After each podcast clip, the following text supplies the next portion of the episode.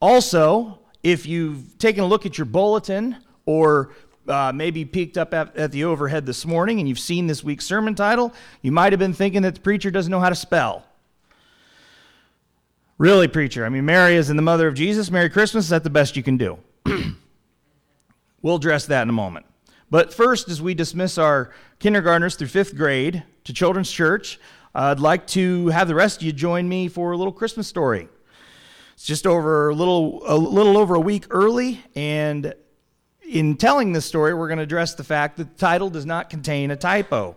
This is our Merry Christmas story, M A R Y, and it's in Luke chapter 1, verses 26 to 35. Would you turn there with me? Usually at this time when we jump into Luke, I like to have Luke come up and read it, but I won't do that this time, so he's tired of that. Verse 26 In the sixth month, the angel Gabriel was sent from God to a city of Galilee named Nazareth to a virgin betrothed to a man whose name was Joseph of the house of David, and the virgin's name was Mary. And he came to her and said, Greetings, O favored one, the Lord is with you. But she was greatly troubled at the saying and tried to discern what sort of greeting this might be. And the angel said to her, Do not be afraid, Mary, for you have found favor with God. And behold, you will conceive in your womb and bear a son, and you shall call his name Jesus. He will be great and will be called the Son of the Most High. And the Lord God will give to him the throne of his father David, and he will reign over the house of Jacob forever, and of his kingdom there will be no end. Verse 34 And Mary said to the angel, How will this be since I am a virgin? And the angel answered her, The Holy Spirit will come upon you, and the power of the Most High will overshadow you. Therefore, the child to be born will be called Holy, the Son of God. And that's, uh, we're going to stop there with our text this morning. Welcome to part three of the Submission of the Christ series from the pulpit. Maybe you're thinking, well, now I'm really lost, Josh. Uh, what does the submission of Jesus have to do with Mary? Well, just two weeks ago in part one, when we began this series, we talked about how the Son of God submitted to the Father by the very idea of being born among us, the submission of the Christ. Last week, we discussed the reason why it was necessary for the Son of God to be born among us. Going back to the garden in Genesis, uh, Mike mentioned this earlier during communion. The answer was because of sin. This was the why sin. This morning, we're going to talk about the person whom the Son of God was born to. According to God's plan, it would take Mary to give us Jesus. Her role in this submission story is important. And so, uh, yes, while we're leading up to the greatest Christmas story of all time uh, next Sunday morning, today, my friends, we're going to first spend some time discussing how Mary's Christmas was foretold. Let's talk about this young woman, shall we? I realize before we uh, jump in too much that uh, often in our churches, uh, the churches of Christ, it, it's almost though we're, we're almost terrified to spend too much time or have too much discussion about Mary, the mother of Jesus, isn't it? It's like we don't want people to think we're giving her more credit in God's plan than we should. And, and I understand this. In, in many places, Christ, uh, Christianity has managed to get off focus in its long and winding history. But the submission of Jesus Christ, my friends, as the story plays out in our text, can only occur in the physical sense because of the submission of Mary. Do you ever stop and think about that? And Mary doesn't at one time in this Christmas narrative and on in the Gospels refuse the good news. Continue on in the Gospel of Luke with me after our initial text. Let's read where it goes. What is Mary's response to this big news the angel Gabriel brings her? Gabriel continues where we just left off in verse 36. If you've got uh, your Bibles open, or if we have this on the screen behind us, let's continue reading verse 36. And behold, your relative Elizabeth, in her old age, has also conceived a son, and this is the sixth month with her, who was called barren. For nothing will be impossible with God. Verse 38 And Mary said, Behold, I am the servant of the Lord. let it be to me according to your word. And the angel departed from her. How does Mary respond? What does Mary say to this? Mary says, Let it be to me according to your word. The submission of the Christ, partially made possible because of the submission of Mary. Now ask yourself, what would you do if you happen to be in the shoes of this, this young woman, this girl? Would you too say, as we talked about earlier, as we sang earlier, Oh come, oh come, Emmanuel? Even if this meant God with us, meant God was going to personally come into this world through you? Wow. What a responsibility.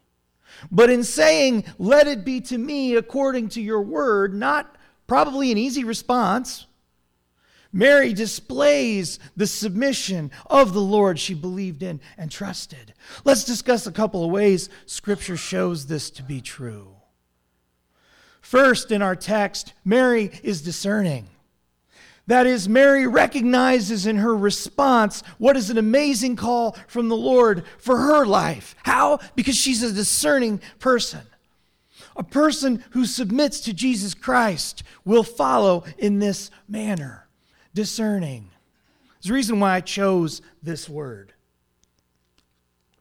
Discerning, an adjective coming from the Old French discerner, meaning to distinguish between or to separate. Here's an example of discernment. My wife picks out my ties each Sunday morning. There's a reason why she picks them out. There's a reason why she dresses me. I'm not ashamed to admit that. I'm 38 years old and a woman dresses me every morning, just on Sunday morning. She has discerning fashion sense. I know where to find my t shirt and jeans. You figured that out about me after four years of being here with you. So it's a good thing that together Becky and I are one. Helps me feel a little more secure in my appearance because she's discerning when it comes to Sunday morning uh, and ties. Our text tells us that Mary is spiritually discerning. The ESV actually uses this word discern in verse 29 to describe her demeanor, her response. Mary tried to discern what sort of greeting this might be from the angel. I think this text is significant. I got to be honest with you. If an angel came and visited me one morning, um, I know I've said this before, but I still like it. It's an old one, uh, you know, on my long commute to the office over here. I'd be wondering maybe about that meal I ate down the road or something, wouldn't you? But Mary continues to show over the course of the conversation with Gabriel that she's able to distinguish what comes from God and what doesn't. Not everybody that uh, has ever uh, had a uh, conversation with an angel has been able to discern that in human history. But Mary shows over the course of the conversation that this comes from God. And after Gabriel reveals to her that she, uh, this virgin, is going to be a mother to a child, not just any child, but Jesus, the Son of the Most High, Mary responds, How? Not in shock, not in horror, but inquisitively knowing full well that uh, Mary, Mary had not been physically intimate with Joseph or with any man for that matter. She, of course, wants to know how in the world she's going to be a mama. Verse 34, first thing out of her mouth, Mary says, How will this be? I'm a virgin. Gabriel responds, verse 36, Mary understands. This is a God thing. This comes from God. Sometimes we, we hear people talk about events or, or circumstances or things that happen in their lives, and we'll refer to them sometimes as God things, won't we? Uh, a check came in the mail that we needed. Oh, that was a God thing. Phone might ring. Somebody wants to buy a piece of property that we've been trying to sell. That was a God thing. Uh, a truly evil person doesn't get elected into public office. A couple years ago, that joke received genuine applause from pulpits. But what is happening to Mary here isn't just possibly a God thing, it's God Himself. God is coming. And to seal the deal in verse 36, and I like this. I like this where the angel goes. The angel adds, Oh, yeah, Mary, your, your cousin Elizabeth, uh, she's the recipient of a God thing too. She shouldn't have been able to, to uh, have this child. She's going to. Why? Because God can do anything. And you, Mary, shouldn't be able to bear a child either, but you're going to anyway because God can do anything. It's a God thing. What does Mary say? How does she respond? What would you say? Behold, I am a servant of the Lord. Let it be according to your word. Let it be to me according to your word. Wow. These are strong words. Our text says much about Mary's ability to discern. It's not easy to slow down, take your time, size up the situation, probably when you're uh, half scared to death. When an angel comes to you and tells you that God is going to be given to you as a baby? But think about it. Even years later, we see that God invested in just the right person, didn't he? Think about this. Mary had to have been a discerning person to be a young mother of a baby who was born perfect and would stay that way. Think about the family dynamics. Maybe you've experienced uh, growing up at home with your parents or as a grown up with your own children. Maybe just as someone who's worked in the nursery, maybe with some nieces and nephews. I want you to imagine the, the little person on the other end of this nurturing relationship that you're in is totally and completely without sin in every way. Do you think that would be a difficult situation for you? I'm positive it would have been all the more difficult, though, if Mary wouldn't have been a submissive person, if Mary hadn't have been a discerning person. You know, you can almost imagine Jesus and his brothers as a, a made for TV movie. I mean, there could be some comical things come out of this situation. Yes, I realize there are, there are people that believe or teach that, that Jesus was an only child and Mary and Joseph never had any children together, but Scripture tells us otherwise. Mary might have been a virgin in verse 34 of our text. But Mary did not stay a virgin after the birth of Jesus. She did not. She is not today. This does not take away our understanding of the person of Mary, but it reminds us that she was one of us. So when we read in Matthew chapter 13, 55, that Jesus had four brothers James, Joseph, Simon, and Judas. Verse 56 in that same chapter tells us that Jesus had sisters. And there are other scriptures, including Galatians 1.18, foreshadowing an entire book written by Jesus' blood brother James puts Mary on the same level as you and as me. So Mary's maybe been put up on a few pedestals over the years that she shouldn't have been literally, right? But I digress a little. Tell me how easygoing you think it would be to give birth to your very first child. He's perfect in every way, every way. And then along comes some siblings, and they're definitely not perfect in, in, in at all. And you're going to notice this right off the bat. Your oldest was Jesus. Now comes all these other kids who aren't Jesus. My mind is blown by that. I can't get past this part of my sermon. I'm going to be on this for another hour. I love my oldest daughter, Emmeline, nearly and dearly. I'm thankful Emmeline came first because as a baby, I remember this well. Emmeline was, was she in here? Okay, no, good. She was, she's, she was a, can I, can I say the word gassy? Is that embarrassing? Colicky, right? That's appropriate. She was, she was kind of hot headed, and it seemed like she could never get enough to eat. Couldn't, you couldn't keep Emmeline fed. I'm glad she's not just, Dad, that's not cool. Not cool, Dad. She was sitting right there. In contrast to Emmeline, Hannah, our second daughter, was Breeze, remember? At one point, what happened to that? It's hard to imagine now because at this point in time, Hannah has her own problem with uh, uh, Bella, her little sister. Let's not even get into her temperament. Well, when Hannah was a baby, you could hardly get the little girl to say a few words, let alone have, have her get cranky with you. That's changed in recent years. I picked the right, none of them are down here. This is a good Sunday for them. But I'm imagining Mary a few years after this angelic visit around the house. Poor, discerning, submissive Mary. You know, James, why can't you be like your older brother? I mean, had to have been going through her mind, you know?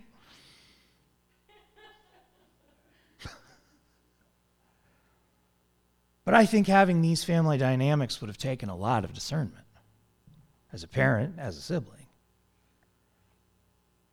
Some people wonder why we get a scriptural gap in the life of Christ from about 12 to 30, but I don't. I've had siblings that thought they were perfect, okay?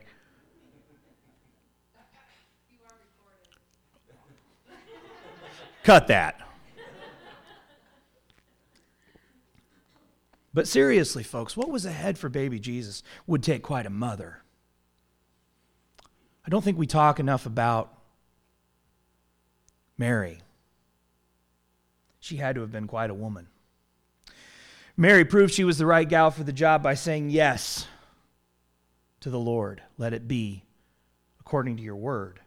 She was obviously a discerning person in time as well.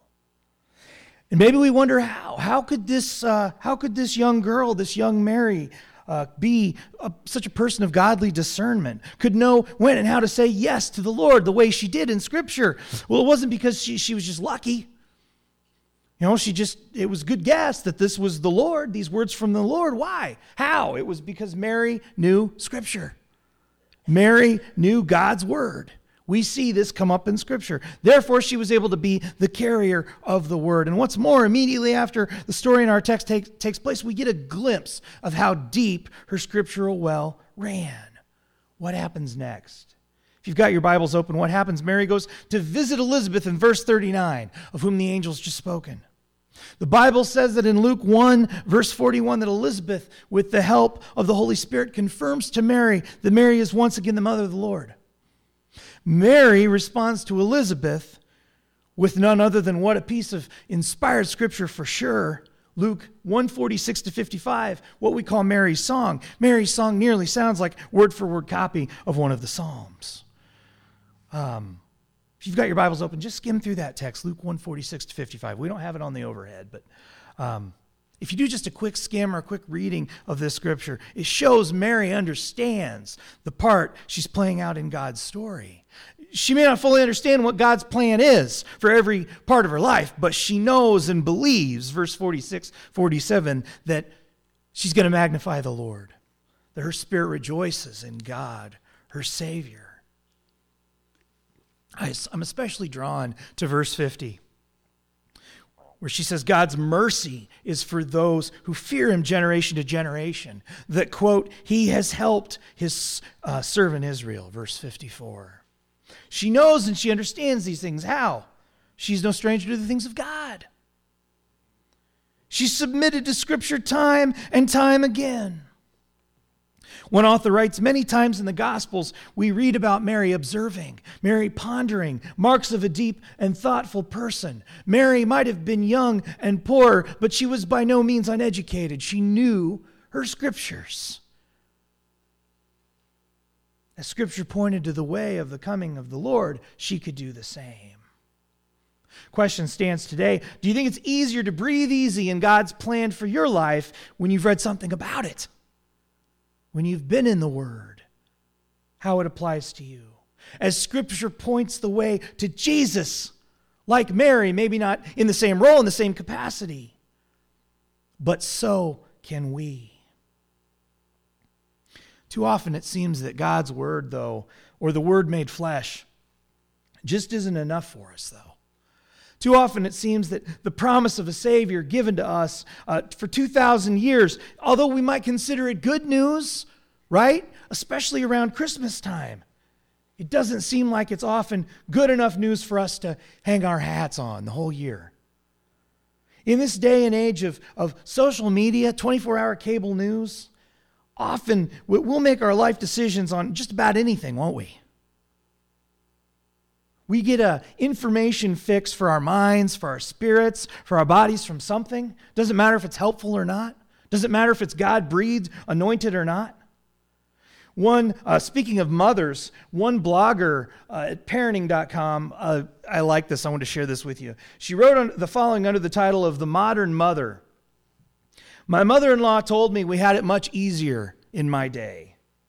And I pondered this as I went to my refrigerator and pulled out the organic soy milk next to the organic free range natural eggs and the hormone free organic cruelty free chicken.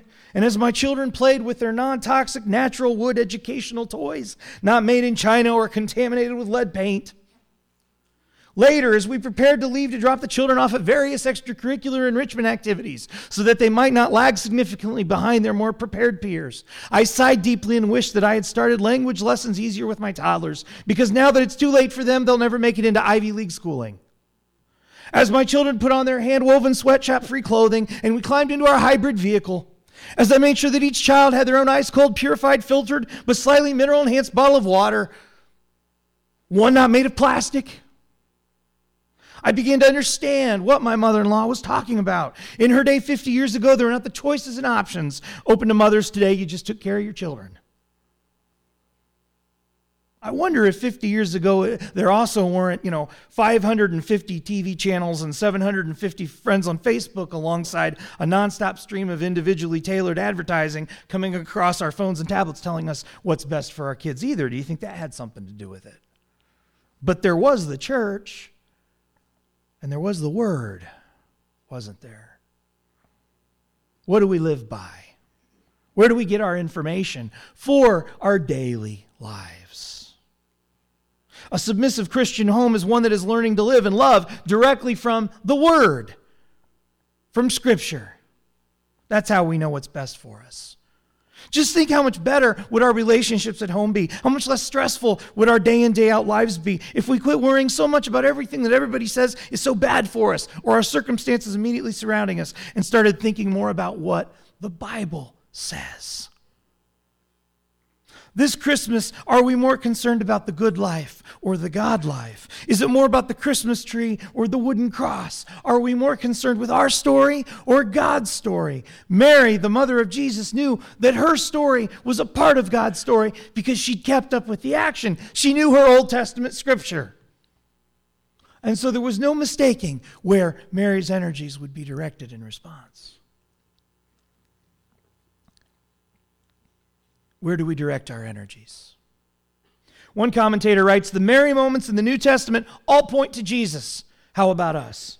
Mary's highlighted song, Mary's encounter with Jesus in the temple, Mary's intervention at the wedding, all the way to Mary at the cross and Mary with the earliest believers in Jerusalem. These scenes lead us to Jesus each and every time. The mission of Mary in her own life was to witness to the glory of her son. What's our mission? How do we spend our time? What do we do with our lives? Mary was willing to submit to the Son of God even before he was born to the day he died for her. She couldn't have known all of these things were coming. What about us? We don't know all the details regarding what Christ is doing in and around our lives. But we can know that our trusting to Him in each and every area of our lives is submitting. Amen. Matthew Henry writes, and I agree with him, we ought to praise God for the biblical Mary. Praise God for her, for the mother of our Lord, as Elizabeth did. Call her blessed. Mary had discernment. She knew God was at work in her life because she knew her Bible. And what's more, she didn't hesitate to submit to the Lord. What does that submission to the Christ look like to those who witness it? Henry's commentary continues Mary's submission is a contented yielding. It's a faith filled young woman whose trust in God, not trust in society and culture and everything happening around her. But her trust in God was deep. She didn't care if this was offensive. Her saying yes to God went against the social norm. She wasn't caught up in what might have uh, been the wrong thing to do in the eyes of culture.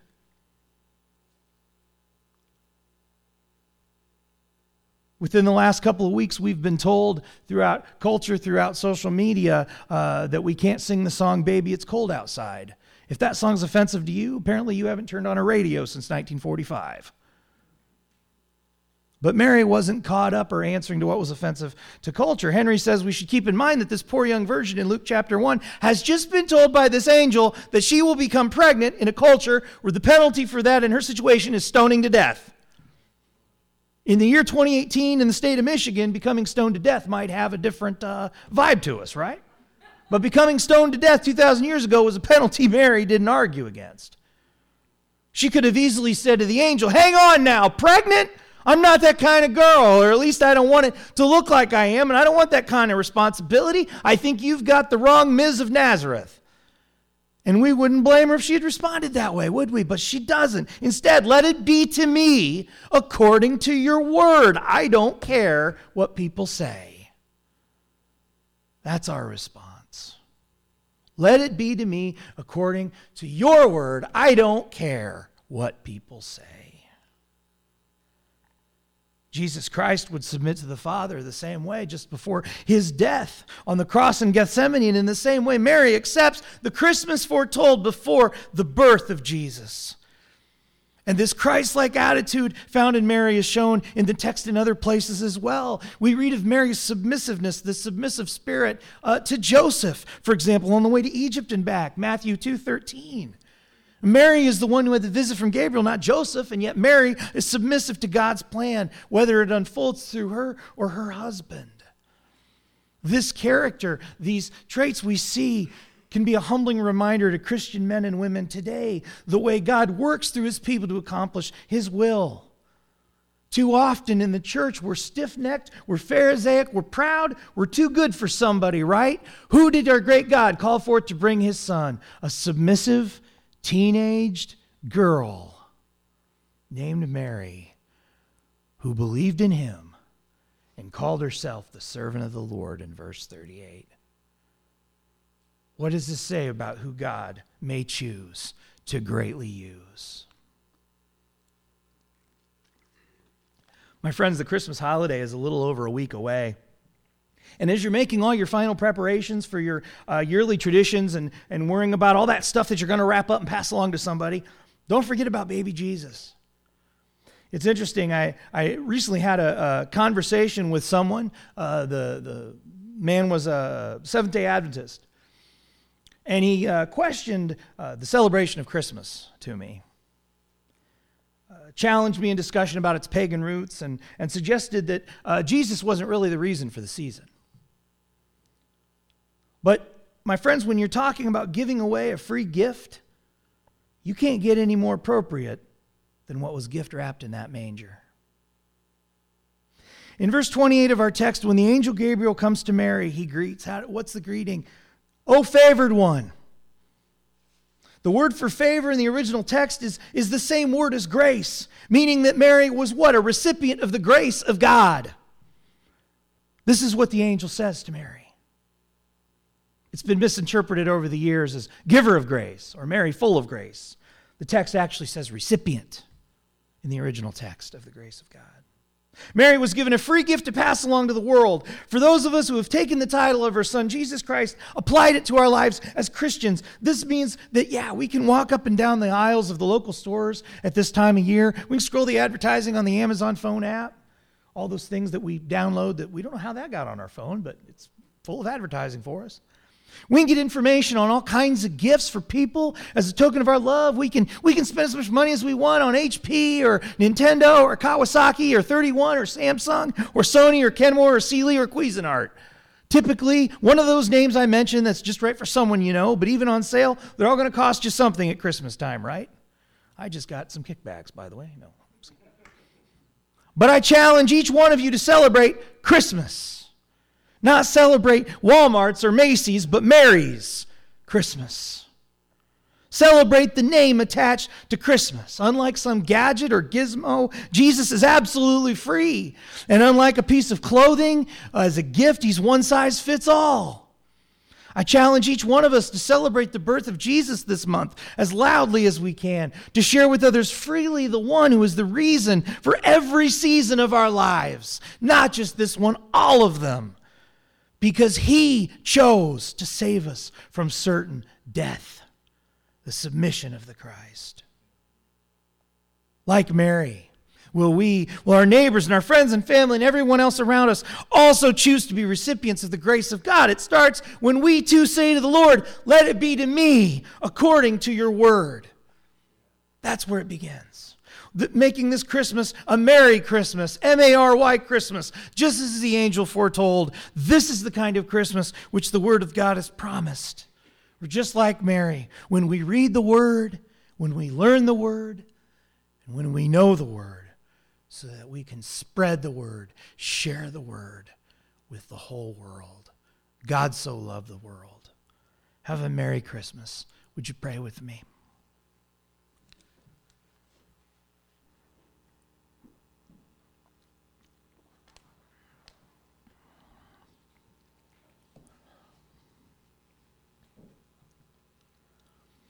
Oh Lord, at this time of year especially, we, we are reminded of choices that we make every day. Choices that, that will either glorify you and uh, bring others around us to you, or choices that we can make that are all about us. Lord, our, our society and our culture and, and uh, industry and uh, life around us so often have, have taken something which can be and should be all about you, as, as all the different times and, and seasons of our life. And Lord, that they've made it all about me.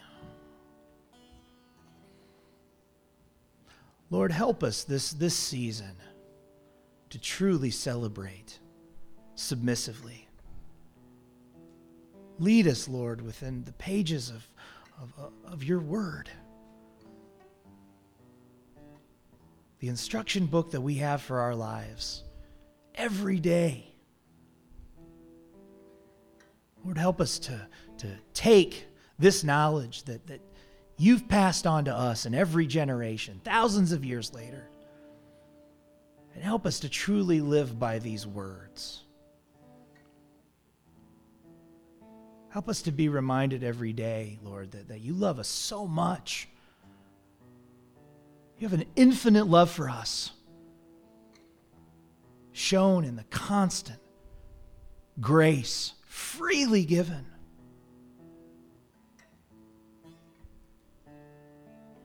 Lord, instead of celebrating stuff, instead of celebrating Santa, instead of getting caught up in what everyone else around us says is what we should be doing, help us say, Let it be to me, let it be to my house, let it be to my neighborhood according to your word. Lord, we, we thank you for the way you've used your people. We thank you for the example we have in our text of, of this young family, of Mary and Joseph, and the sacrifices that they made. Lord, I thank you for the way you, you were able to use their situation to come to us, to be born to us, to live for us, to die for us, and to rise again to show us how to get back home to you.